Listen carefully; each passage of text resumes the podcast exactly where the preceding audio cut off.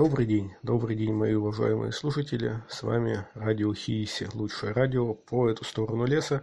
И, как всегда, я Михаил. А, мы с вами довольно долго уже не встречались, насколько я помню. Предыдущая наша с вами передача, наш предыдущий подкаст был записан, по-моему, в январе, если я ничего не путаю. И произошел довольно длинный прям, перерыв э, между нашим с вами общением. Ну, на самом деле, спешу сразу извиниться, что я довольно давно не появлялся в эфире, просто очень много дел накопилось, поэтому я немножко отошел от э, записи своих маленьких маленьких аудиоэкспериментов. А, сейчас время свободное более-менее появилось, но одновременно с этим возникла другая ситуация. А, в одном из своих предыдущих подкастов я уже просил вас, а, ну, скорее даже делал такое небольшое предложение, чтобы вы задавали мне свои вопросы. К моему удивлению, на самом деле, к моей радости, определенное количество вопросов, которые были скинуты мне в директ, накопилось. На все, конечно, я ответить сейчас не смогу, но я думаю, что сегодняшнюю нашу с вами передачу мы сможем посвятить некоторому их количеству. А, часть из них я отобрал и, соответственно, попробую на них так или иначе ответить. А сразу скажу, что полностью называть людей, которые их задавали, я, наверное, сейчас пока не буду, потому что вопросы иногда довольно личного характера, и может быть, кто-то не хотел бы, чтобы его имя звучало во всеуслышании, но, тем не менее, хотя бы примерно я смогу характеризовать данного человека, да, данный аккаунт, задавший тот или иной вопрос. Ну, в конце концов, те, кто свои вопросы задавал, я думаю, их услышат и получат на них какие-то определенные ответы. Ну и для начала, по нашей давней сложившейся традиции, начнем, наверное, с музыкальной композиции, чтобы создать определенное настроение. А сегодня у нас начинает нашу а, радиопередачу, радиопостановку а, болгарская группа Ирфан. В переводе это термин, обозначающий в суфийской традиции откровения. Вот такой интересный момент. Болгарская группа, которая взяла в качестве своего названия суфийский термин исламский. И композиция будет называться Invocation, то есть призыв. Соответственно, призыв для откровенности. Я с вами, как всегда, откровенен. И поэтому композиция для того, чтобы создать определенное настроение.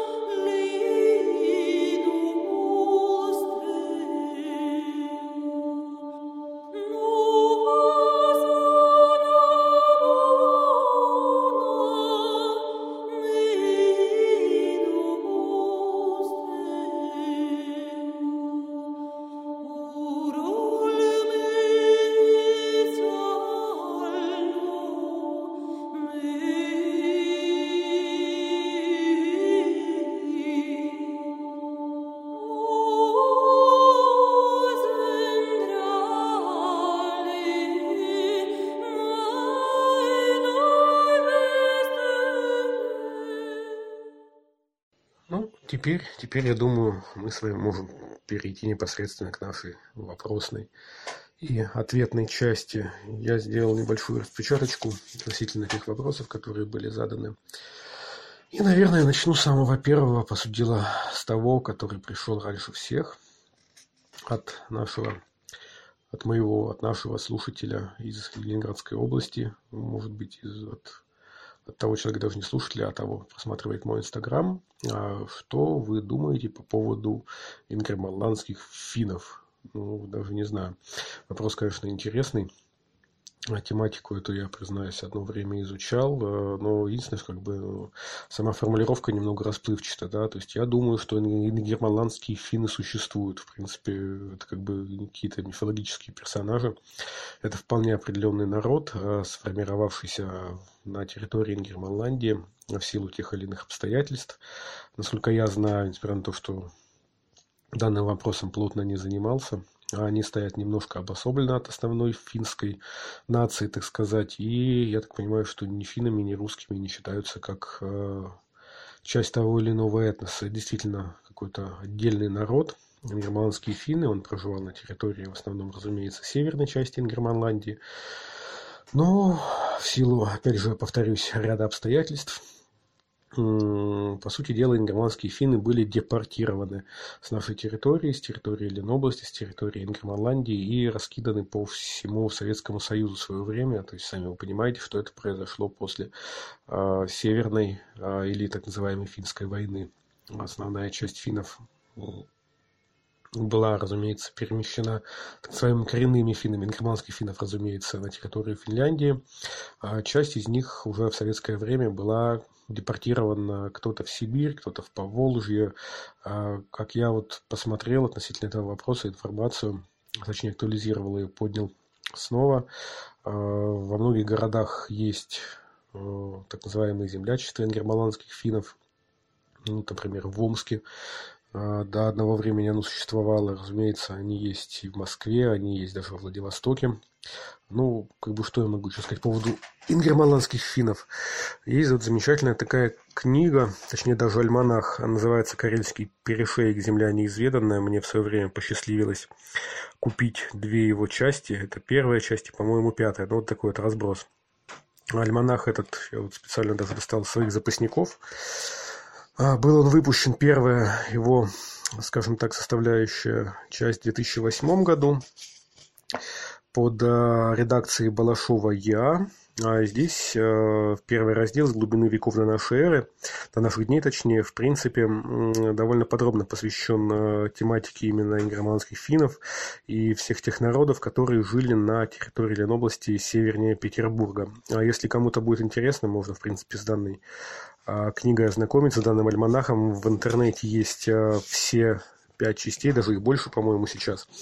А, и, собственно, один из моментов а, довольно интересных а, как бы сводится к тому, что на момент написания данной книги, это еще раз повторю, 2008 год, а, количество ингерманландских финнов, именно тех исконных, которые жили без переселения на территории Ленобласти, было катастрофически мало. То есть, разумеется, они возвращаются, разумеется, разумеется, они приходят, но сейчас их не сильно много, по крайней мере, тех, кто жил бы на территории Ленобласти с самого ее основания появление, так сказать, да, как бы основание здесь некорректно немножко сказано.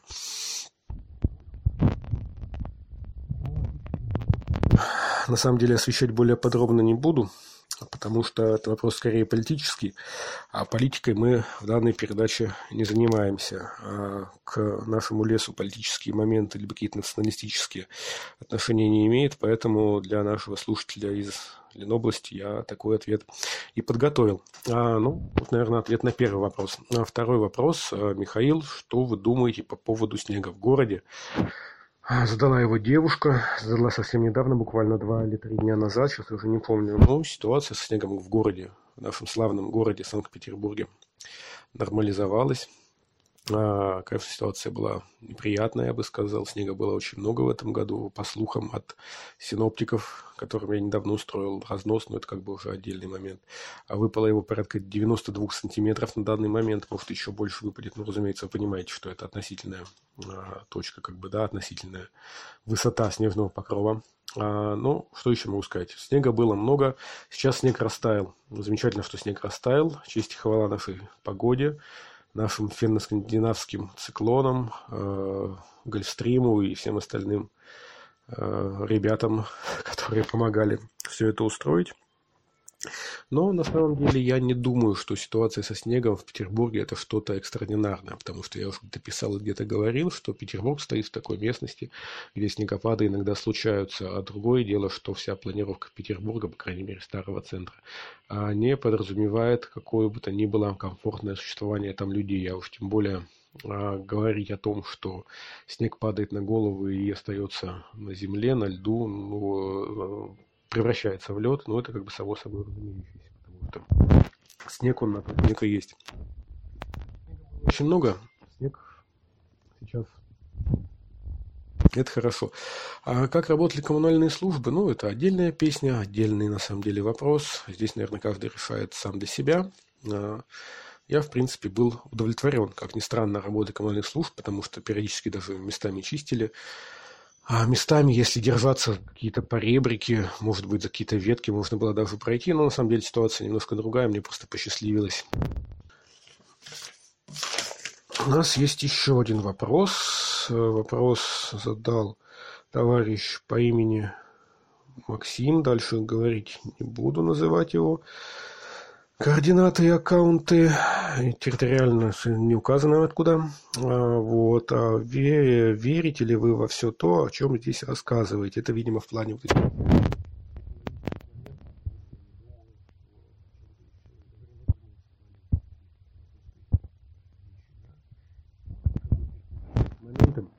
Наверное, все-таки вопрос был адресован по поводу скандинавской мифологии и всего-всего остального.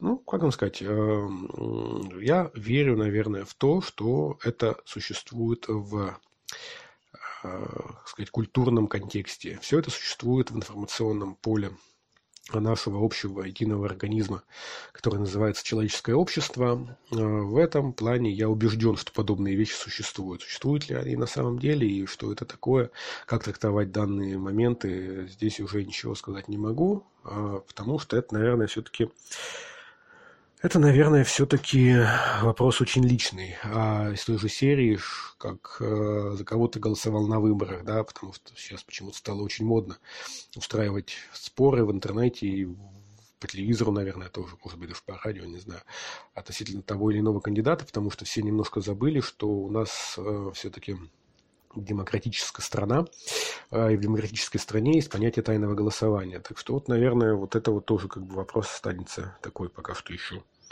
тайный. Верю ли я в то, о чем я рассказываю или нет, досконально. Но, по крайней мере, да, в контексте того, что все это существует и может право иметь существовать, определенно верю. Вот, соответственно, ответ на третий вопрос, который мне был занят. Задан, извиняюсь, задан, да. Третий вопрос, который мне был задан. Продолжает нашу музыкальную составляющую, э, составляющую музыкального э, нашего, так сказать, момента передачи небезызвестный Тор Лундваль, американец. Американец э, с композицией Midnight Questions, полуночные вопросы. Я думаю, что небольшой фрагмент из данного произведения поддержит общую атмосферу нашего сегодняшнего с вами диалога. Прослушаем.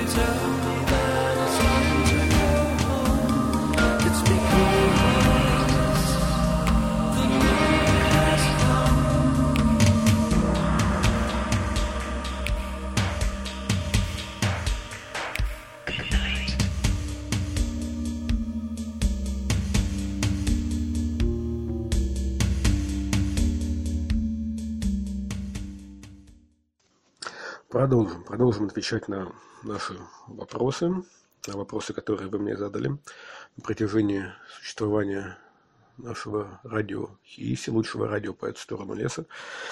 Существуем мы недолго, но вопросы уже есть. А, вопрос от, вопрос от человека из, из Новосибирска. А могут ли тролли существовать в городе, например, в Санкт-Петербурге? Ну, наверное, могут, почему бы и нет, если мы говорим, опять же, об этой мифологии тролля, да, какого-то некого такого существа. Ну, опять же, тролли бывают разные, да, то есть мы знаем э, тролля в контексте всех этих вот интернет-штук, кунштюков этих удивительных, там, фабрики троллей и все остальное, но это совершенно отдельная тема. Я думаю, что вопрос был совершенно не про это, потому что все-таки мы люди культурные и такими вещами низкого пошива не интересуемся, поэтому мы говорим именно о троллях в первоначальном, разумеется, понимании этого слова, то есть некие такие зловонные, огромные существа, которые где-то ходят там и всех едят. Согласитесь, это более, более объективно и более реалистично, нежели какие-то там интернет-создания а, на окладе сидящие. А, в принципе, я думаю, что, например, в Петербурге, если бы тролли существовали, гипотетически, разумеется, то им бы здесь было довольно хорошо, потому что количество мостов в городе, количество всяких разных укромных уголков, количество всяких подземных ходов для Петербурга, в принципе, ну, довольно значимо, и здесь их много. То есть место, где укрыться троллю, например, если бы он решил завестись в городе, очень даже где есть. Поэтому почему бы и нет? Я думаю, что в принципе тролли в Петербурге существовать могут. Единственное, что они, конечно, могут менять места своего проживания, где-то появляться, где-то пропадать. И вполне вероятно, что сказочные тролли имеют место а, существовать в Петербурге. Э, вопрос номер пять от аккаунта со странными цифрами и с нижним регистром подчеркивания. А какие книги вы читаете? Ну, в основном бумажные. Электронные книги, к сожалению, я воспринимаю довольно плохо. А одно время я думал перейти на электронные книги, на, как бы сказать так, все вот эти вот вещи, которыми сейчас пользуются. Ну, конечно, мне все равно пришлось частично Э, довольствоваться такими вещами, потому что некоторые книги, э, некоторые издания невозможно до сих пор еще найти в печатном варианте, либо они не переведены на русский, но тем не менее, а я предпочитаю все-таки именно бумажную книгу, за что иногда и страдаю, потому что из-за чего иногда и страдаю, потому что э, ряд изданий, например, стоит довольно недешево, купить их возможности нет, к сожалению.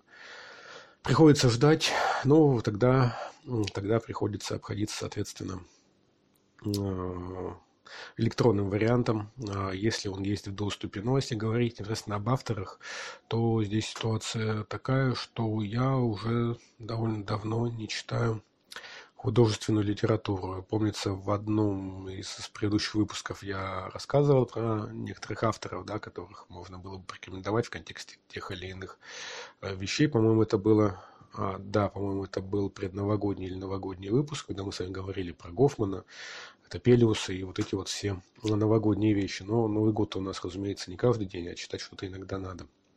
А здесь я могу сказать только одно. А в последнее время я, наверное, ушел уже от чтения художественной литературы. Периодически мне, конечно, предлагают, э, но я любезно отказываюсь, э, как в той копипасте, да, про супы обои. А, потому что есть, конечно, авторы, есть интересные авторы, современные авторы, много интересных авторов современных, но я их не читаю, не читаю, потому что просто нет времени. А время – это вещь такая интересно, это очень ценный ресурс, я предпочитаю все-таки читать какую-то специализированную литературу.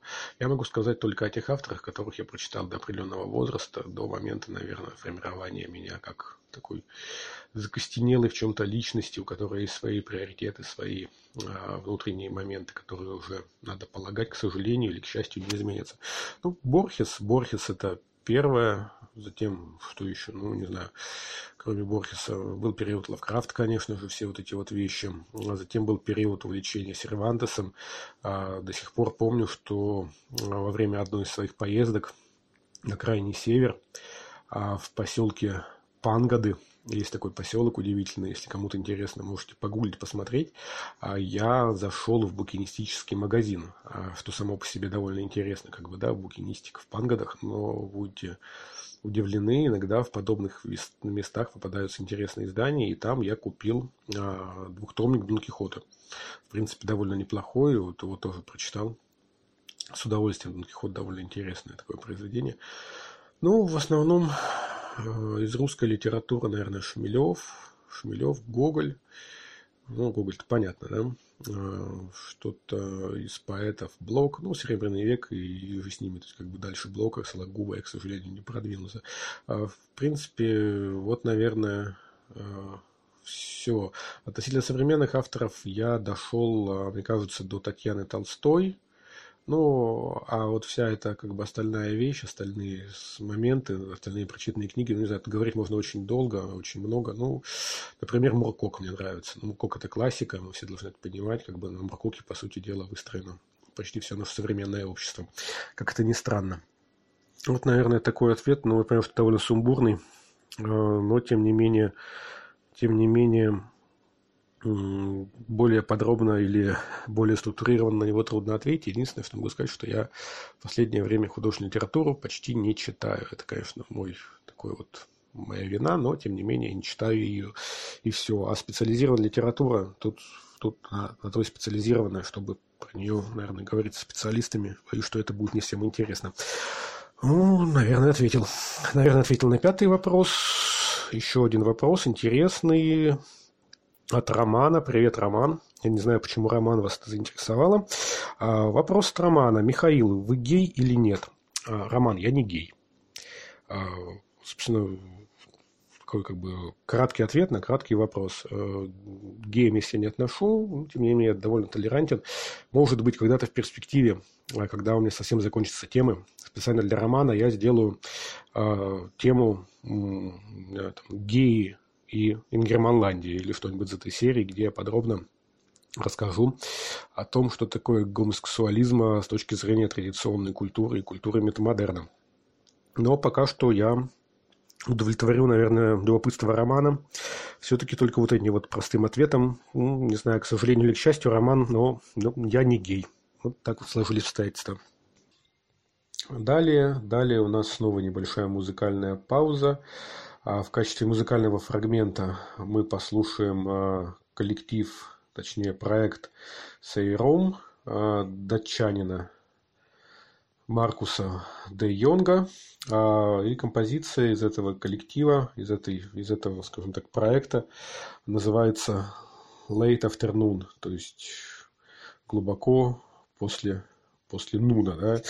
Late Afternoon, а, на самом деле, довольно интересный коллектив, потому что первоначально автор а, данного проекта играл такой тяжелый, э, давящий блэк, а затем решил а, перейти на совершенно другую электронную музыку в стиле, модном стиле, как сейчас принято говорить, ambient, и говорит о том, что как бы он сам утверждает о том, что теперь его композиции призваны создать примерно такое же эмоциональное состояние, как и после прослушивания Дума либо Блэка, но с точки зрения позитива. То есть в его трактовке это ужасающе красивая музыка. Ну что ж, послушаем ужасающе красивый коллектив Сейром, а, точнее проект Сейром, и его композицию Late Afternoon.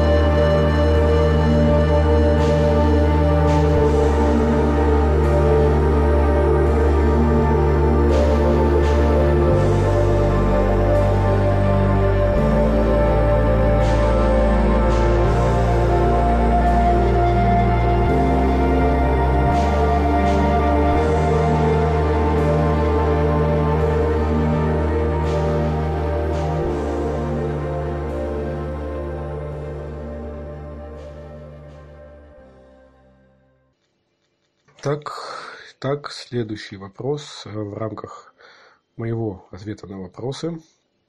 С вами передача подкаст, с вами подкаст Радио Хииси, лучшее радио по эту сторону леса. И вопрос от моей слушательницы из города Ижевска, как я понял, судя по ее Инстаграму, приходилось ли вам сталкиваться с чем-то сверхъестественным? Ну, на самом деле, на самом деле, говоря откровенно, я думаю, что каждому из нас так или иначе приходится сталкиваться с чем-то сверхъестественным, потому что понятие естественного очень расплывчато. А как говорится, э, норма у каждого своя. Норма – это понятие относительное, поэтому, наверное, да, учитывая, что многое а, в нашей с вами жизни – в нашем с вами обществе все, обществе все равно зависит именно от э, той точки восприятия, с которой мы смотрим на жизнь. Я думаю, что сейчас вот задавшись даже этим вопросом более серьезно, я могу предположить, что, наверное, с чем-то сверхъестественным, с какими-то вещами подобного рода я сталкивался, и, может быть, когда-нибудь более подробно вам об этих вещах расскажу, но пока что, скажем так, да, а в отличие от предыдущего вопроса, на который ответил нет, на этот вопрос я отвечу да. Я сталкивался с какими-то, наверное, сверхъестественными, сверхъестественными вещами, и, может быть, даже мы с вами о них поговорим. А, еще вопрос от э, нашего подписчика, моего подписчика, подписчика из Петербурга а, снова. А на что вы делаете свои фотографии? Ну, на что? Я их делаю в основном на камеру своего телефона. Часть я фотографирую на телефон. Телефон у меня старенький, потому что все-таки считаю, что телефон это такая вещь, которая а, во многом а, опасна. Как и большая часть гаджетов современности, я вообще, откровенно говоря, считаю, что интернет а, та форма интернета, по крайней мере, которая существует сейчас, коммерциализированная форма интернета, это вещь гораздо более опасная, чем наркотики, и уж тем более алкоголь. А, но, тем не менее, все равно для того, чтобы как-то социализироваться и находиться на одной волне с нашим замечательным социумом, чтобы общаться и, в конце концов, э, разговаривать с вами, разговаривать на какие-то интересные, интересующие вас и меня темы, для того, чтобы фотографировать э, приходится пользоваться интернетом, соответственно, цифровыми камерами. Вот телефончик у меня старый. Ну, не то чтобы старый, по крайней мере, не новый. Это обычный Xiaomi. Поэтому я это говорил уже. Не помню, писал я или нет, но одно время я вообще, причем довольно длительное время, я обходился обычной Nokia, которая такая кнопочная и далеко была не смартфон, но тем не менее обстоятельства, скажем так, вынудили меня пересесть на вот эти вот ваши все гаджеты, которые у нас в лесу не слишком распространены, но тем не менее иногда, иногда приходится в чем-то пойти на уступки. Поэтому пересев на смартфон, умный телефон, да, мне пришлось пользоваться, соответственно, его камерами, и его камерой. В этом есть определенные преимущества, но помимо камеры, иногда, конечно, я фотографирую и на фотоаппарат. То есть какие-то а, снимки сделаны фотоаппаратом. Фотоаппарат у меня, а, к своему стыду, я даже не помню, как он называется, потому что в технике фотографирования, именно в технической ее части, скажем так, я не сильно силен. По-моему, Samsung или, или что-то в этом роде. Ну, не суть, цифрозеркалка вроде бы, но, опять же, не скажу, чтобы я уж сильно заморачивался на все эти выдержки, экспозиции и все остальное прочее. Здесь скорее э, можно говорить о моменте построения кадра и обо всех этих вещах. Но э, здесь у нас с вами все-таки не фотографическая школа. Я понимаю, что это кого-то, может быть, и интересует, и волнует. Но фотографирую я в основном все-таки на обычный телефон. Иногда, если есть настроение, фотографирую на фотоаппарат, но это уже отдельные моменты, это надо настроиться, чтобы, как сказать, душа свернулась, развернулась, как вот эта вот диафрагма, да. Так что вполне обычные средства фотографирования и ничего, я бы сказал, такого сверхъестественного в этом нет. Ну и еще один вопрос – Девятый вопрос. Я, наверное, сегодня отвечу лишь на 9 вопросов. Число 9 я выбрал не случайно, разумеется. Все-таки цифра такая знаковая. Во многих древних обществах священное число. Ну, на самом деле, священное потому, что просто дальше 9 многие э, примитивные первобытные общества считать-то не умели. Натуральное количество этих самых цифр, там 10 уже составное число, сложно. А все, что на границе сложного и простого, становится священным. А, вопрос, тем более, такой интересный.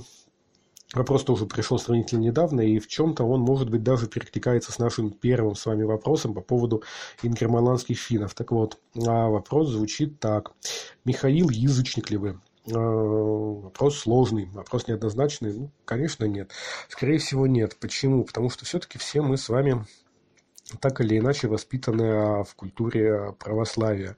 Может быть, для кого-то это покажется удивительным, да, но тем не менее а культурообразующая религия в России и в, в Ингерманландии, в Ленобласти, где угодно, это все-таки православие, потому что, как ни крути, именно оно формировало наше, нашу страну, наше общество на протяжении довольно долгого времени.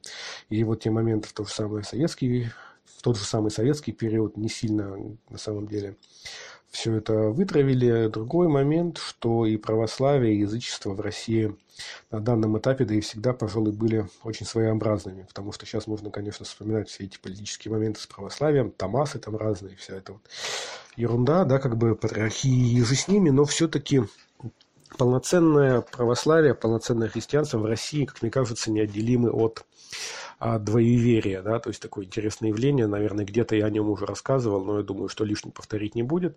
А в той же самой Ингерманландии оно было очень распространено, потому что, а, на самом деле, тут интересный момент. А первоначально Ингерманландию, вот, ну, разумеется, не самую северную ее часть, а, грубо говоря, начиная от юга, от Луги и сюда-сюда-сюда на север до э, Нейншанса, и выше, может быть, даже до Выборга, там, где были уже карелы, а, заселяли все-таки новгородцы. Новгородцы были, ну, как-никак, а, более православными, скажем так, чем те народы, которые их а, которые их себе принимали, несмотря на то, что изначально новгородская все-таки религия была а, как таковая языческая, но на момент расширения новгородского, на, новгородского государства, новгородского княжества, а, большая часть новгородцев все-таки уже, наверное, перешла в православие и христианство. Но ситуация какая была? Ситуация была интересная.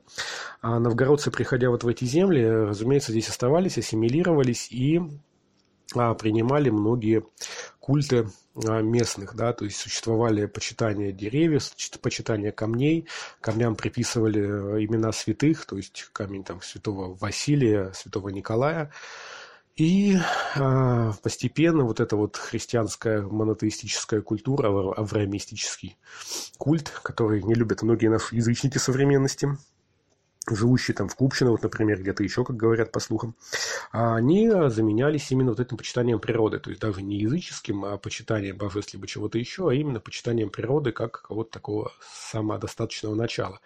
А затем, а, когда новгородское княжество стало потихоньку ослабевать и отдавать свои территории шведам, пришедшие сюда шведы, увидев все вот эти вот вещи, которые с точки зрения их как католиков, протестантов, может быть, бог знает, кем они там были на самом деле, а, стали казаться немножко неправильными. То есть почитание камней, почитание деревьев, и все такое прочее. И, соответственно, шведы начали все это по возможности искоренять, то есть вырубать рощи, уничтожать камни и так далее.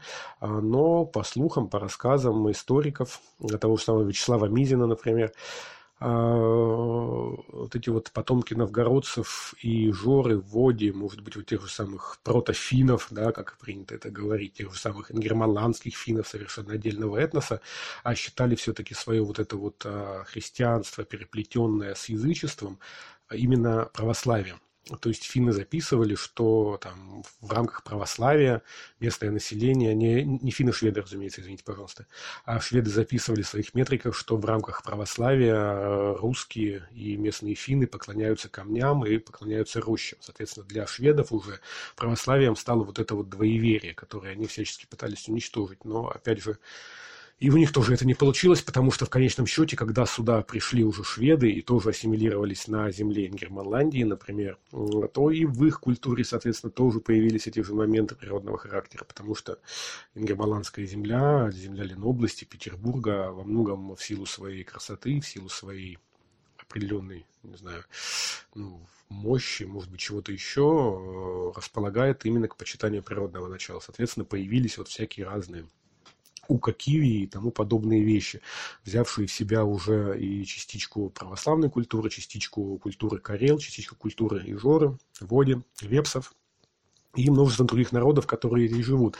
А поэтому в какой-то степени э, нельзя говорить о чистом православии, например, о чистом католицизме на территории э, той, которая была ассимилирована той или иной культурой. Территория э, Финоскандии, территории Ингерманландии так или иначе все-таки ассимилирована была. А этот вопрос на самом деле очень интересный и очень спорный, но, а, скажем так, а, чистое православие, чистый католицизм, чистое христианство в России, по моему мнению, встречаются, пожалуй, лишь только в церквях, потому что в народе это все равно так или иначе некое подобие двоеверия, то есть соотнесение культуры а, исторической традиции и культуры канонического христианства, православия, но как бы это все далеко от канонов, от канонов, которые есть. Относительно же самих язычников, тут ситуация примерно такая же, может быть, даже еще более запутанная, потому что я считаю, что как такового язычества в России тем более нет. Почему? Потому что основные моменты с пантеонами, с вот этими вот всеми вещами, которые так тщательно восстанавливали и структурировали, и, может быть, до сих пор структурируют наши историки, они во многом искусственные и базируются, по сути дела, на э, так называемом культурном ренессансе Германии, Северной Европы, который был в XIX веке после романтизма. Да? Где-то я об этом, может, говорил, где-то, может быть, нет, не помню, но повторить. Снова скажу, что лишним не будет, а потому что вот эти вот все э, моменты с германским возрождением даже вот с той же самой Каливалой, да, со всем прочим, это все-таки вещи искусственные. Как, кстати, а, спешу вас, может быть, разочаровать, и вещи с нашими богатырями и со всем прочим тоже. Это все следствие именно германского культурного ренессанса, который последовал романтизма.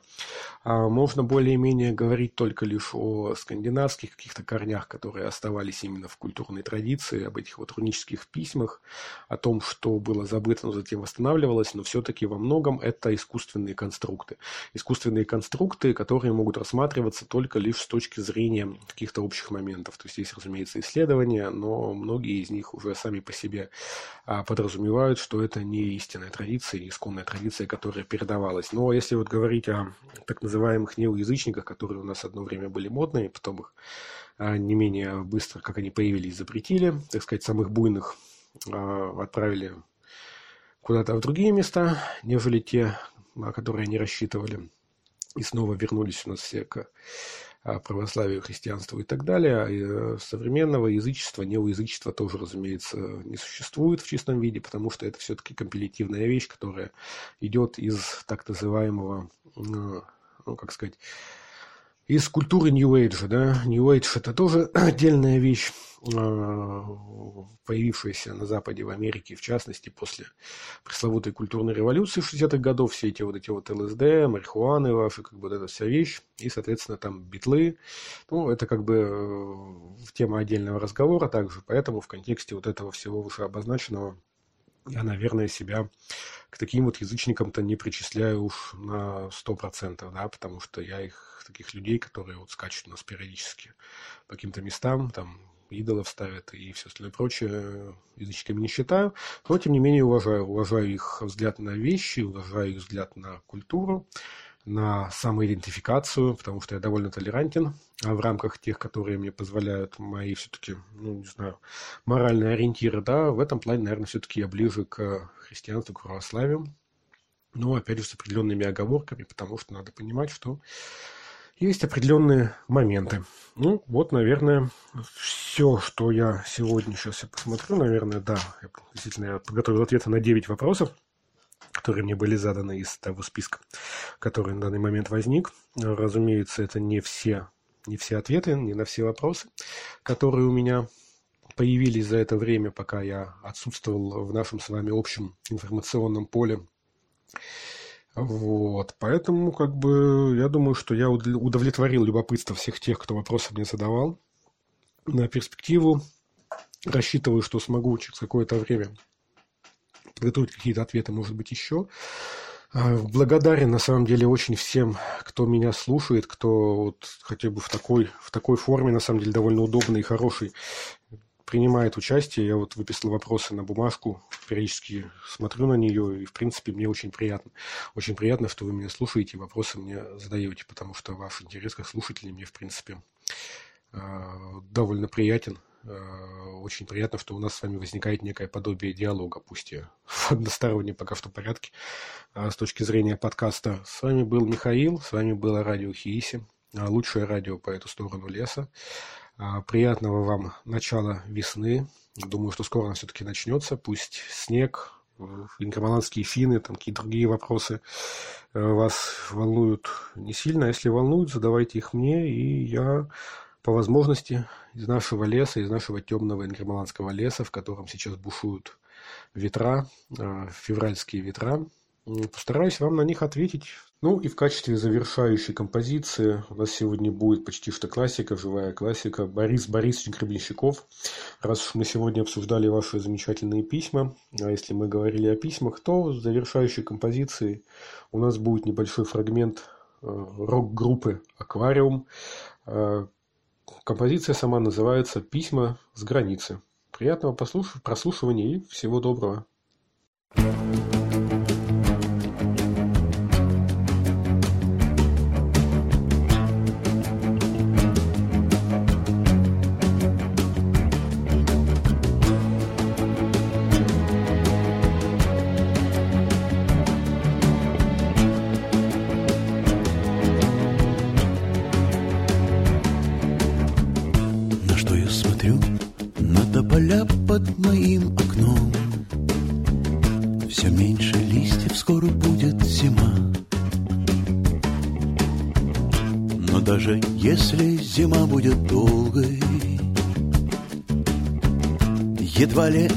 Будет вечной Ну а тем временем, что же нам делать с такой бедой? Какая роль здесь положена мне? Для тех, кто придет ко мне Чайник держать на огне И молча писать письма с границы между светом и тенью.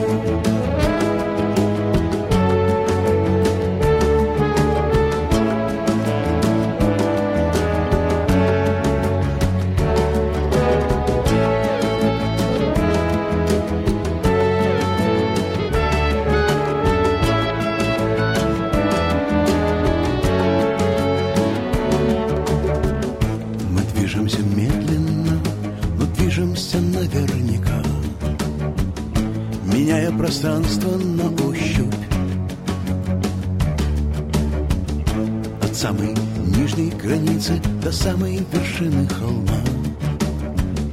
Я знаю все собственным телом